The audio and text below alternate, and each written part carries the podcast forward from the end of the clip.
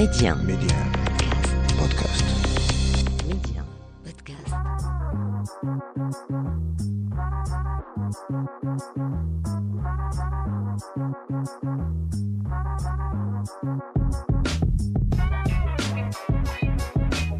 C'est reparti pour un nouveau numéro de l'Hebdo MC, le rendez-vous taillé sur mesure pour tous les curieux et curieuses. On parle médias, culture et high-tech avec un focus tout particulier sur le Maroc.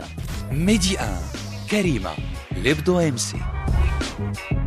Cette semaine, on parle de fake news. Quand est-ce que sont-ils apparus au Maroc? Que fait justement le Maroc pour éradiquer ce fléau sur le plan juridique? Mais surtout, quel est l'impact de ces fake news sur notre pays, sur le plan social, économique et politique? Mon échange se fait en compagnie de Yasmine Labi, journaliste et fact-checker.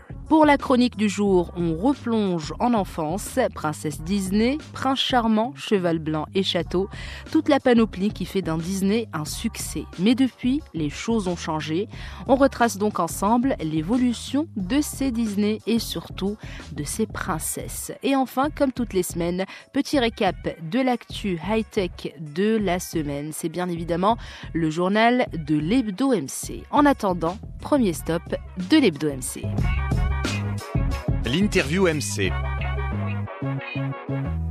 Cette semaine, pour notre interview, on parle des fake news. On essaie de décrypter ce phénomène qui fait trembler les nations et le Maroc ne fait pas l'exception. Mon échange se fait en compagnie de Yasmine Labi, journaliste fact-checker au sein de la plateforme tahaqaq.ma, première plateforme de fact-checking au Maroc. Yasmine Labi, bonjour et merci d'avoir accepté mon invitation aujourd'hui. Bonjour et je suis très ravie euh, d'être avec vous. Merci beaucoup. Alors commençons par le commencement. Euh, comme tous les pays du monde, le Maroc fait face euh, au fléau des fake news. Euh, D'abord, petit récap pour les personnes qui nous écoutent, Yasmine. Qu'est-ce que les fake news et quand est-ce que sont-ils apparus au Maroc? D'accord, donc euh, les fake news est une appellation qui désigne les fausses informations, soit celles qui sont totalement fausses, soit les informations qui manquent de précision ou dont les détails sont manipulés, euh, ce qui crée justement de la désinformation. Mhm. Généralement, on associe les fake news avec euh, les réseaux sociaux, mais je peux dire que les fake news ne datent pas d'hier. La preuve, c'est que pendant les années 20, les médias euh, américains avaient des départements dédiés à la vérification des faits et d'informations euh, relayées par les journalistes Mhm. dans leurs articles. Donc, euh, les réseaux sociaux, car ils ont donné la possibilité à tous les utilisateurs d'être un producteur d'informations, ils sont devenus donc un espace propice pour euh, la diffusion des informations, qu'elles euh, qu'elles soient vraies ou euh, manipulées. Puis il y avait la crise sanitaire qui a mis Mhm. en évidence euh, le problème des fake news au Maroc, enfin dans, euh, dans le monde entier. Mhm. Et donc, euh, les fake news sont apparus principalement au Maroc pendant la période de confinement, c'est ça? Ou Euh, oui, on peut Mhm. dire ça, oui. D'accord. oui, Et justement, euh, on vient d'en parler brièvement, ce phénomène de fake news a pris plus d'ampleur, notamment avec l'apparition des réseaux sociaux et la facilité d'accès à l'information et surtout la facilité, comme on vient de dire, de publier ou poster ce qu'on veut sur ces plateformes sans forcément mesurer les conséquences. Alors que fait le Maroc juridiquement, Yasmine, pour éradiquer ce phénomène de fake news euh, ou au moins pour essayer Mhm. Donc oui, il y a une approche juridique pour faire face à la propagation des fake news. Mhm. Euh, en effet, la diffusion de fausses nouvelles est une infraction pénale prévue d'abord dans l'article 72 de la loi euh, 88-13 euh, Mhm. relative à la presse écrite de l'édition et de l'édition qui prévoit que est puni d'une amende de 20 000 à 200 000 dirhams quiconque a publié, diffusé ou transmis euh, de mauvaise foi une nouvelle euh, fausse, des allégations, des faits inexacts, des pièces fabriquées ou falsifiées attribuées à des tiers lorsque ces actes auront troublé l'ordre public ou suscité la frayeur parmi la population. Donc, je ne vais pas réciter tout l'article Mhm. ici. Euh, il y a l'article 447 du Code pénal euh, puni d'un emprisonnement d'un an à trois ans et d'une amende de 2000 dirhams à 20 000 dirhams. Toute personne qui procède à la diffusion ou euh, la, la distribution de fausses allégations ou des faits mensongers en vue de porter atteinte à la vie privée des personnes. D'accord. Donc justement, euh, les réseaux sociaux, les fake news, on a parlé de, de leur rôle dans la propagation Oui. euh, de, de ces fake news, mais ça existe plutôt aussi dans, dans les médias classiques, ce qui est malheureusement très Mhm. problématique, sachant que les médias classiques sont dans l'obligation de vérifier l'information avant de la diffuser. Alors quelles sont les conséquences de ces fake news euh, sur la société, que ce soit sur le plan social, économique et politique, et peuvent-elles représenter un danger? Euh, bien sûr, les fake news représentent un grand danger dans les sociétés. Euh, ça peut menacer l'ordre public, ça Mhm. peut menacer la santé publique. Euh, au niveau poli- politique, une fausse information peut impacter le choix démocratique. Puis la diffusion des fake news peut créer de la terreur et de la panique, Mhm. ce qui peut mobiliser les citoyens et les citoyennes dans un mauvais sens ou les inciter à prendre des décisions non éclairées. Justement, euh, sur le plan politique, on a vu ça notamment aux, aux États-Unis. Il y a eu beaucoup de beaucoup de problèmes justement sur le plan politique par rapport à la diffusion euh, de fake news sur euh, sur les réseaux sociaux. Exactement, tout à fait. oui. Et avec la pandémie, euh, Yasmine Labi et tout ce qu'elle a engendré, donc crise économique, confinement, on a constaté chacun à son à son échelle une, une avalanche de fake news qui ont nourri une certaine crainte et angoisse chez les citoyennes et citoyens. Comment expliquer ce boom de fake news à cette période précise plus que d'habitude? Mhm. En fait, euh, moi je trouve que c'est à cause de cette angoisse et panique qu'on a assisté à ce boom de fake news. Euh, les gens cherchent euh, l'information à travers le fait de partager par exemple une information qui n'est pas sûre et se demandent si c'est vrai. Mhm. Euh, aussi, le sujet était nouveau et suscitait beaucoup de questions, qui a laissé euh, la voix devant euh, les réponses et les analyses qui ne sont pas vraiment exactes, euh, ce qui nourrissait à l'époque la circulation de l'infodémie. Et selon vous, que faut-il faire pour mettre fin à ces fake news? Alors, pour, euh, pour être franche avec vous, Mhm. euh, moi, je ne pense pas qu'on va un jour mettre fin aux fake news. Surtout euh, qu'actuellement, on parle même d'une industrie de fake news.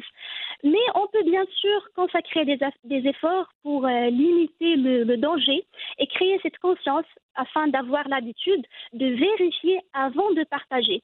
Je peux parler aussi de l'éducation pour les enfants, l'éducation numérique. Mhm. Euh, et puis, la responsabilité est commune. Citoyens, journalistes, en politique, on doit tous faire face euh, à ce fléau. On vient de parler de vérifier l'information. Euh, Yasmine, le Maroc a sa première plateforme de fact-checking baptisée euh, tahaqaq.ma. Est-ce que Mhm. vous pouvez nous parler de cette plateforme, de son rôle et de comment elle a vu le jour?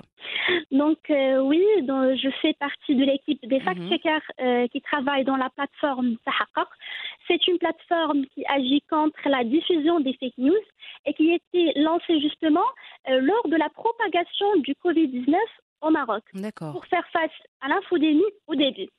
Euh, Aujourd'hui, nous comptons euh, plus de 20 fact-checkers qui sont chaque jour à la recherche des fake news pour les vérifier et publier la version vraie de l'information sur nos réseaux euh, sociaux. Donc un travail de- fond justement pour donner la bonne information aux, aux citoyens et citoyennes marocaines. Merci beaucoup Yasmine Labi d'avoir accepté mon invitation et d'avoir échangé avec moi aujourd'hui. Merci, merci à vous aussi. À très bientôt, Inch'Allah. La chronique MC. Petit bond dans le passé pour la chronique de cette semaine. On replonge en enfance.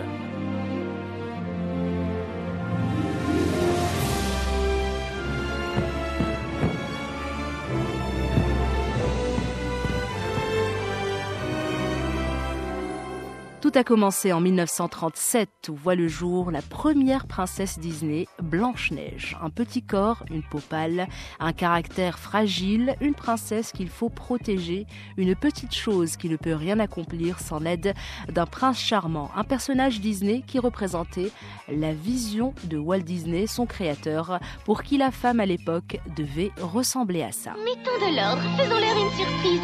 Ils me permettront peut-être de rester.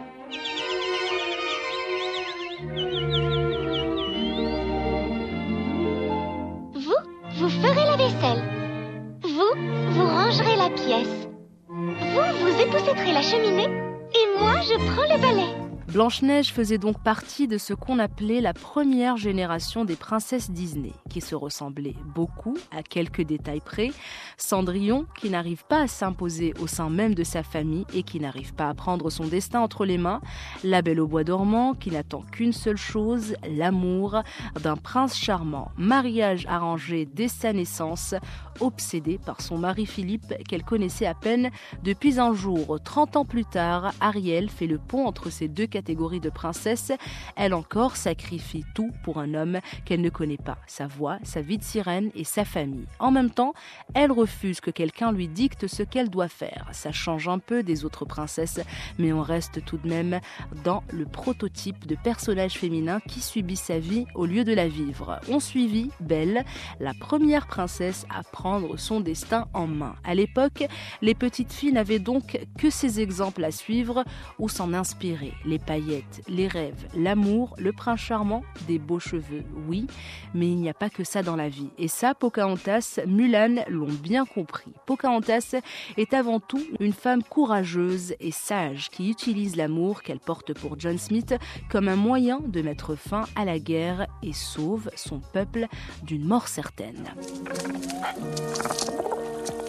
Il me demande d'être calme, d'être comme l'eau Mais la rivière est loin d'être calme.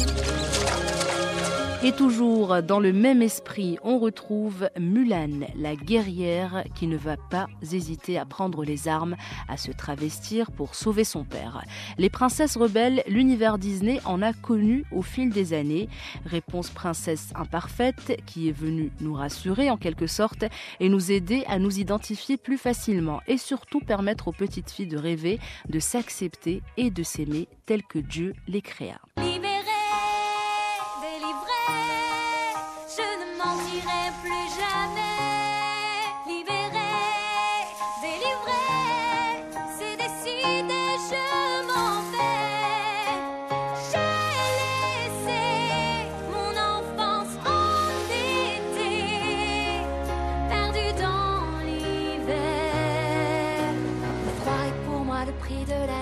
Et c'est ainsi que Disney a laissé de côté cette image idéaliste de ce que doit représenter une femme et on a eu droit à l'infatigable Vaiana, les inséparables Elsa et Anna, une très belle représentation des liens forts qui unissent deux sœurs. Un bon exemple justement pour les petites filles, La Reine des Neiges ou Frozen dans les pays anglo-saxons est une petite révolution dans le monde des princesses. Sont mises en avant deux jeunes filles, des sœurs, pour qui leur relation est plus importante que tout que l'amour et que le prince charmant. À deux, elles combattent contre vents et marées et tempêtes de neige.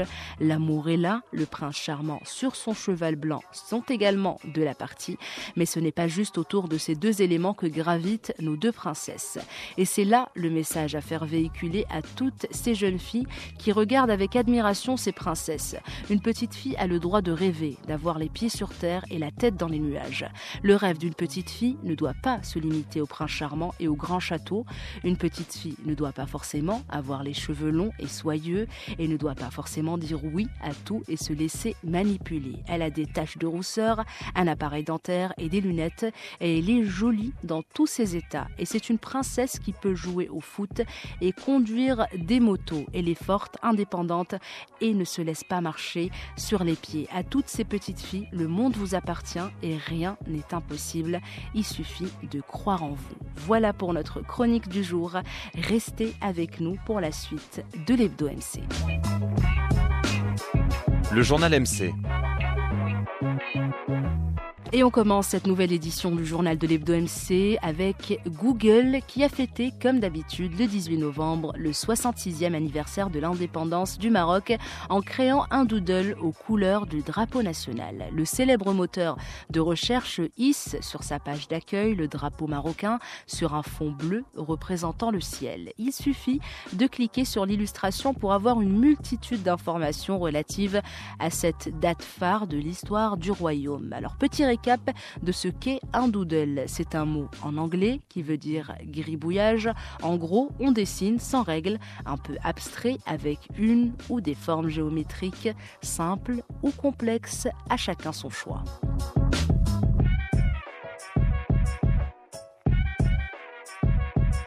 Et des doodles, on passe à cette panne qui a touché Snapchat et Spotify. Ça s'est passé le mercredi 17 novembre.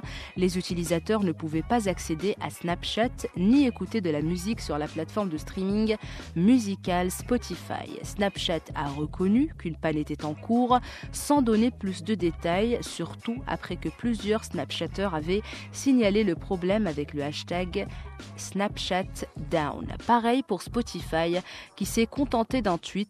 Nous sommes actuellement au courant de certains problèmes et nous les vérifions. Nous vous tiendrons au courant. Un retour à la normale a été constaté à partir de 19h30 le jour même et d'après des experts, ces pannes pourraient être liées à un bug de Google Cloud Networking. Dernière info pour la route, on parle de Google Maps qui veut faciliter la vie de ses utilisateurs et les aider dans leurs déplacements au quotidien en incorporant quatre nouvelles fonctionnalités. Les utilisateurs pourront désormais éviter les quartiers bondés. Google Maps affichera en temps réel les lieux de forte fréquentation grâce à un outil nommé Area Business. Comme l'explique Google dans son blog, il pourra ensuite être possible de connaître plus en détail les affluences par restaurant ou boutiques. Autre nouveauté, une fonction listant les commerces au sein d'un aéroport, d'une gare routière ou d'un grand centre commercial. Deux autres fonctionnalités seront lancées, mais elles ne seront pour le moment seulement disponibles qu'aux États-Unis. La première sera une aide précieuse pour faire les courses. Elle permettra de commander en ligne et de voir quand la commande sera prête en magasin. Et la dernière fonction vise à donner des détails précis sur des restaurants. Les utilisateurs pourront euh, communiquer la fourchette tarifaire d'un repas et informer les autres clients de services proposés par le restaurant. Ces fonctionnalités ne concernent pour l'heure que les États-Unis et l'Europe. Pour le Maroc, on attend. Voilà, c'est ainsi que se referme cette nouvelle édition du journal de l'Hebdo MC et que se referme également ce numéro de l'Hebdo MC. En attendant de vous retrouver la semaine prochaine, restez connectés et prenez bien soin de vous.